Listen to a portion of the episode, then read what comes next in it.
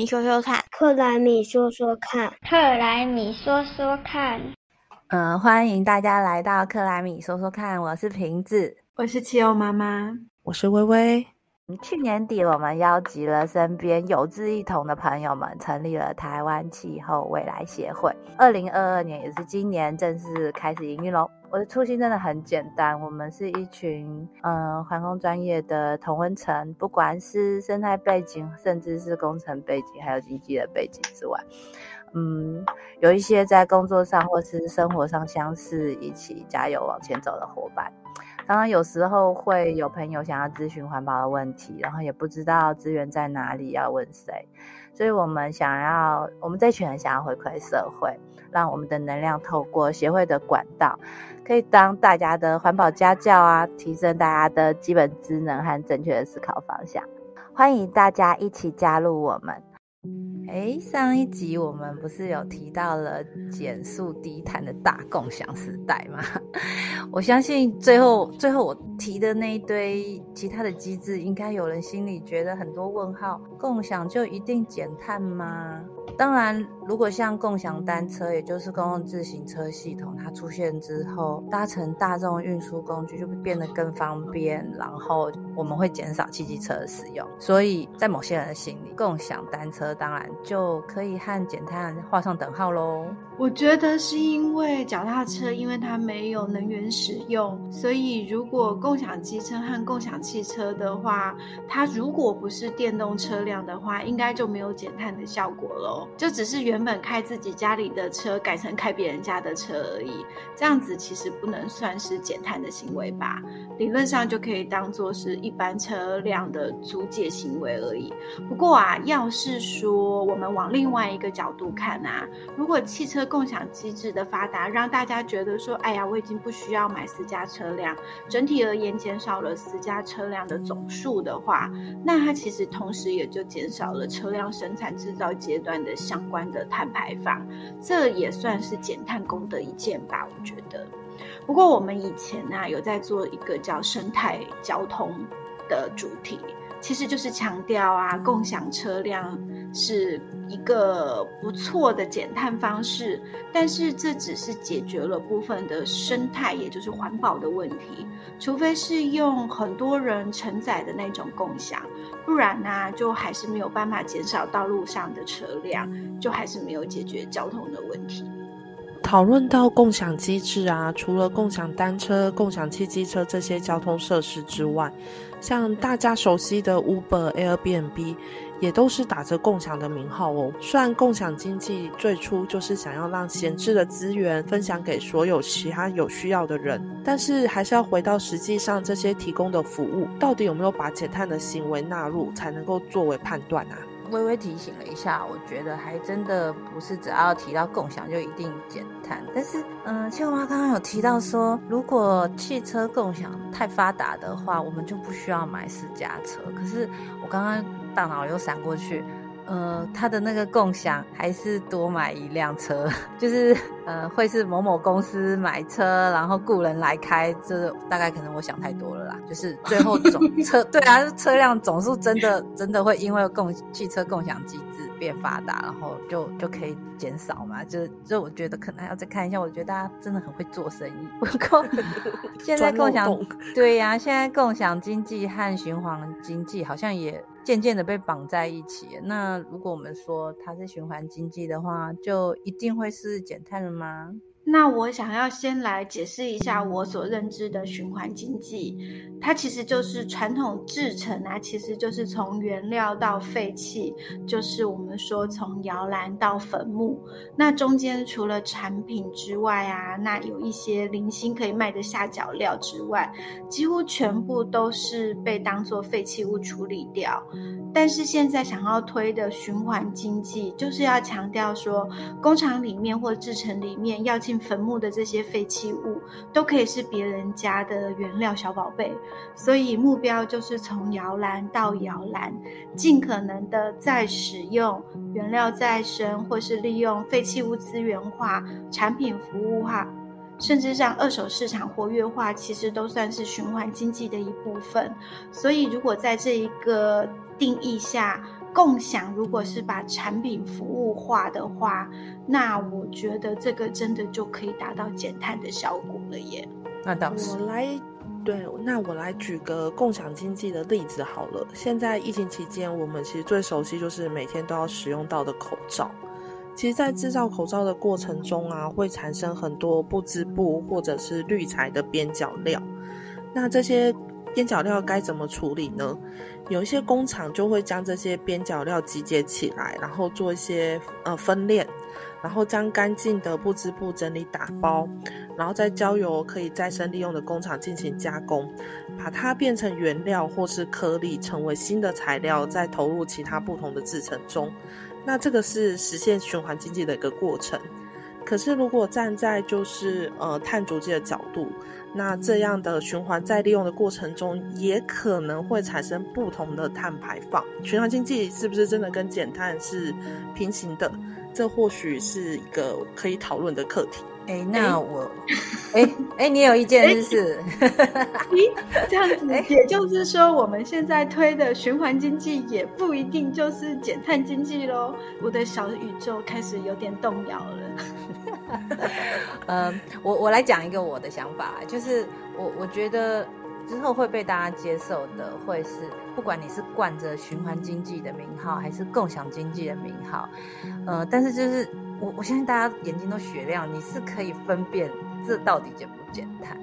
例如像我们以前不是大家都都知道说，我们家里或是公司里换 LED 灯具是可以减少用电量吗？那可是如果你要换灯具，从原本的灯具换到 LED 灯具，可能一开始会有一笔费用的增加。那当然你也可以跟老板说，哎，老板，我们换了这个灯具以后，你可以从电费里面慢慢省回来。省电又省钱又减碳，听起来就是完美。可是要老板一次从口袋里面拿出钱来把办公室的灯全部换掉，有些老板就会嗯不是那么愿意做这样子的支出嘛。所以有一种新的号称循环经济的商业模式，但是其实我听起来也觉得它它也比较像呃出租的模式，它就是。呃，把照明的灯具转化成光的出租，他的意思是说，呃，你不用买，你不用买这个灯具，那但是呃，我们会提供你这样子的照明的服务，所以我们会选，会提供你后来那个灯，灯泡是一个耗材，它之后会坏掉，所以你你跟他租光线，然后他会确保你的这些设备维持维持你需要的的。你需要的光明 这样子，好像你 讲一讲，听起来好像在点光明灯，就是，对他就会给你一个比较好的灯具，然后也会维护你后来的灯具嘛，维修升级，甚至这些后来这些灯具的废弃处理，都会是回到这个出租光源的业者去整理、去巡，他修好，顺便拿去另外一个地方继续卖他的光，这样子，这是一个新的模式啊。让老板可能会觉得，哎。我可以不用一次拿出钱来，但是，但是他慢慢慢慢这样做，他也买到了他要的服务。那同时在这个过程中，也真的实现了节电，同时也减碳这样子。我其实很喜欢这种新模式，诶，毕竟很多时候我们需要的其实不是硬体产品的本身，而是这些产品它所能够带来的服务。拥有这个产品本身不是我们的目的呀。所以，其实只要提供这样的服务，那这些硬体设备我们大可以用这种租用或共享的方式。然后，像这种一道光的服务，它使用者需要的其实真的就只是照明的服务，我又不需要灯泡本身这个产品。而且，如果可以透过这样子减少了初期的设置成本，加上服务责任也很明确，因为任何的维护啊、保护啊、服务都会有专人处理，厂商相对而言就真的会用比较好的灯具的产品来减少后续灯具的废弃物，坏了也会优先考虑修理，再考虑废弃。我觉得这样很不错啊。然后还有另外一个是办公室的呃印表机，因为其实我们以前都听过，我们现在也是印表。机本身其实很便宜，它贵的都是墨水。嗯，那他们的原因就是因为他们把耗材这个部分，然后弄得很贵，这样子你会需要不断不断的去填购它的耗材。可是如果说我们今天把它变成一种服务的形式的话，我们需要的不是墨水本身，而是影印的这样子一个服务。我觉得这样是一个很不错的。那我如果可以许愿的话，我最想要的就是笔电和厨房电器的共享经济。为什么？很 想要换微波炉？是不是？因为笔电是因为现在两三年我就会被淘汰一代，那所以电脑其实它做的就是两三年，它可能就会坏掉了，它的速度就变慢了，然后电池可能就坏掉，键盘可能一两个键盘就不听话了。那我家就因为这样子，然后堆了两三台堪用，但是速度很慢，电池和键盘都有点两光的笔电在那里。本来是想说小孩子没关系，就给小孩子用，但是他们也不想用，所以看来我应该找时间拿去回收。但是总之，我觉得这个就是一个很浪费。电脑理论上不应该是两三年就应该要汰换的东西，所以如果是公司的话，想想公部门的电脑，其实很多。都已经慢到不行了，所以现在如果说我有听到说宏基他有要做电脑共享的服务，我个人表示非常的期待，我一定会去使用这个服务的。嗯，然后我另外一个想要许愿的就是厨房电器和锅具，我觉得这个也可以共享，因为我家就有常年堆在仓库里的火烤两用元。我家也有，还有超 级少使用的焖烧锅，因为很重，然后还只使用过一次可以烤全鸡的那种大烤箱。然后我买的时候我都豪气干云，幻想我自己一定会常常用，然后买回来之后就全部就只有用过一次就堆灰尘。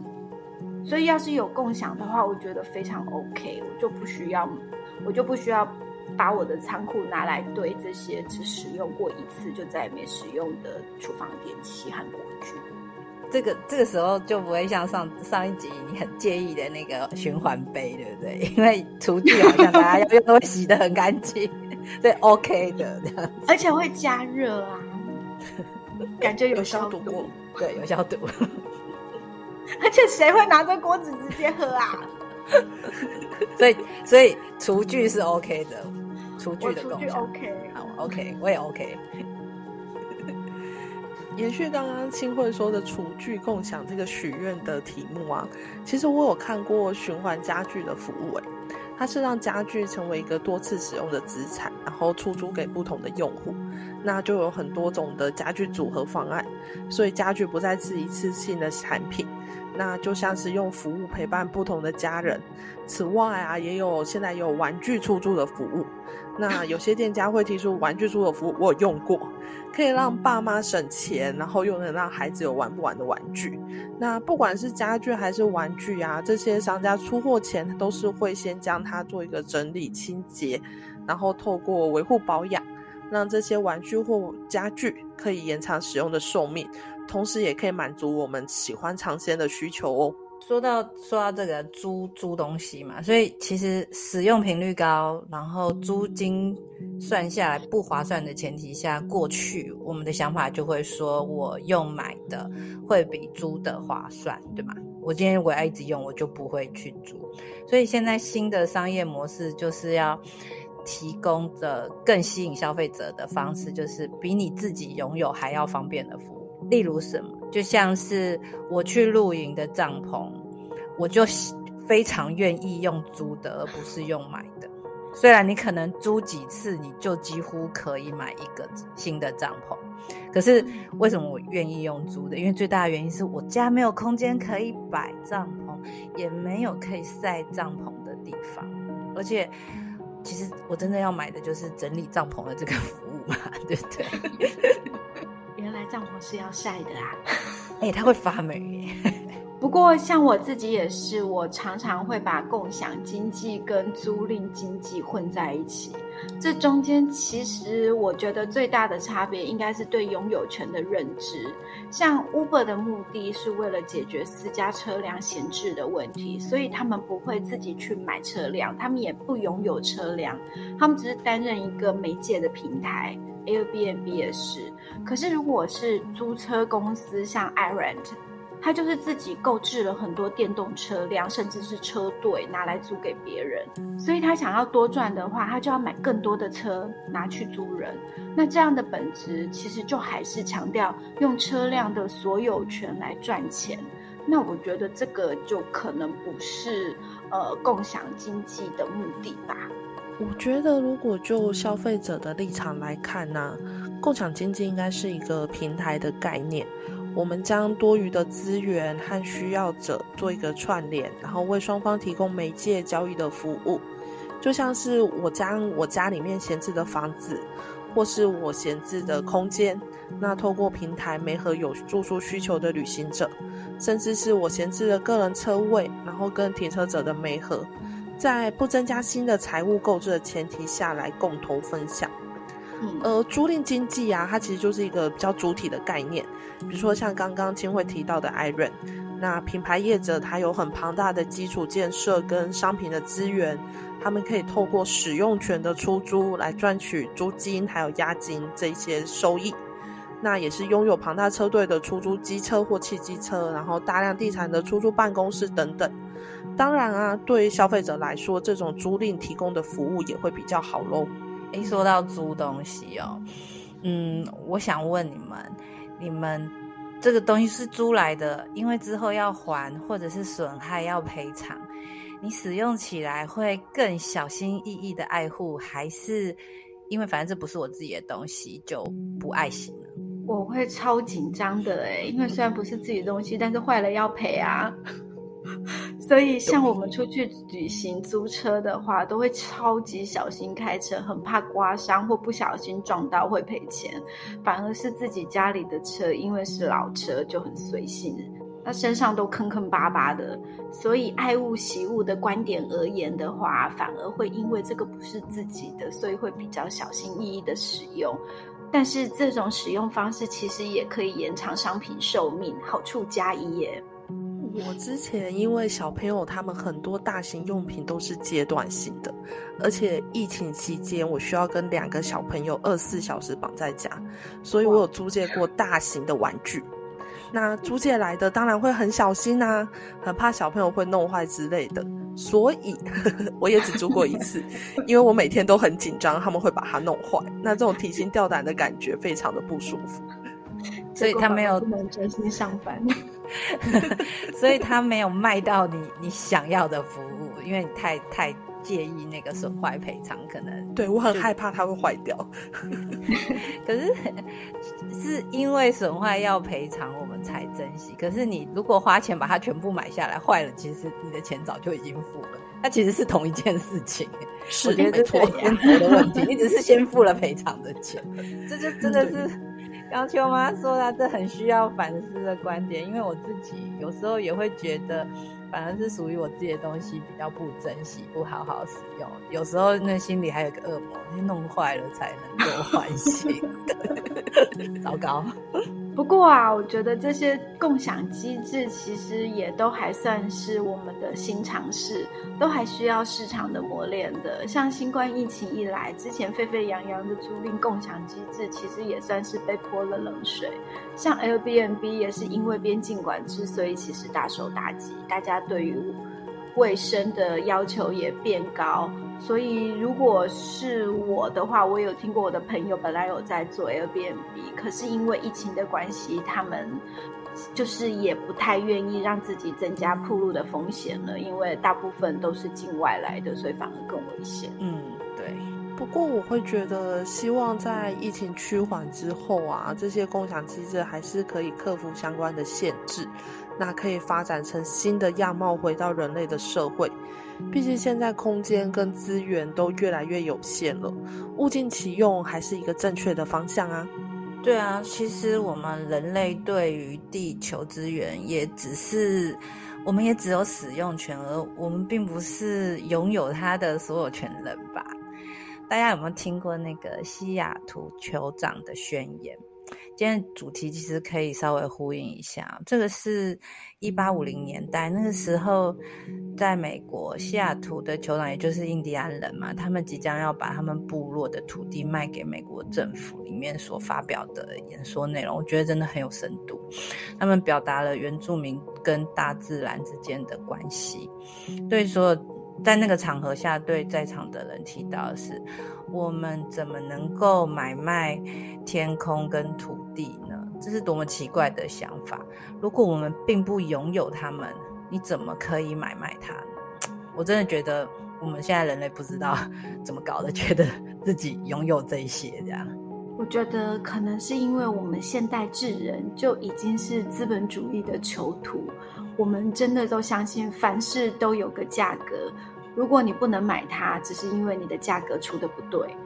然后我觉得这也是对我们人性的考验。地球上现在会变成这个现在这个悲惨的模样，不就是因为早期污染土地、空气和流水，就都不需要付出任何代价，所以才会让地球变成人类经济发展的牺牲品吗？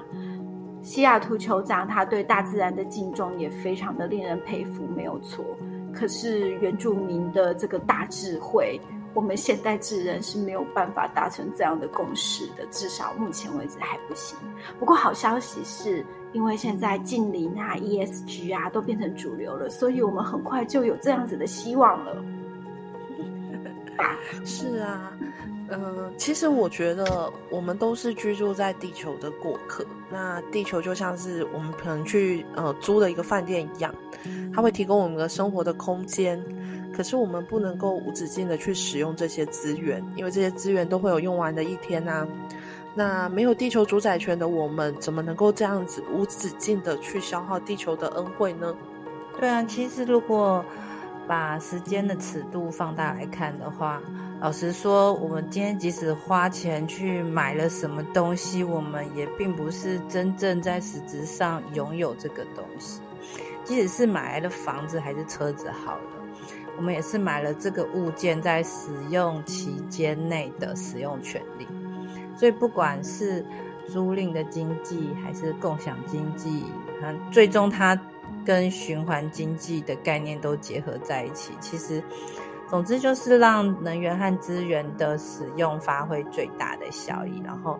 减少不必要的制造排放，还有就是被你被你不爱了、被你乱丢了以后 的废弃处理阶段的。呃，我觉得是刚刚说的嘛，青薇说就是朝向这个方向在发展的。我相信这会是一个共识，也是一条应该要走的路。那我们今天就先聊到这喽，下周见，拜拜。拜拜拜拜，下次要在一起听哦。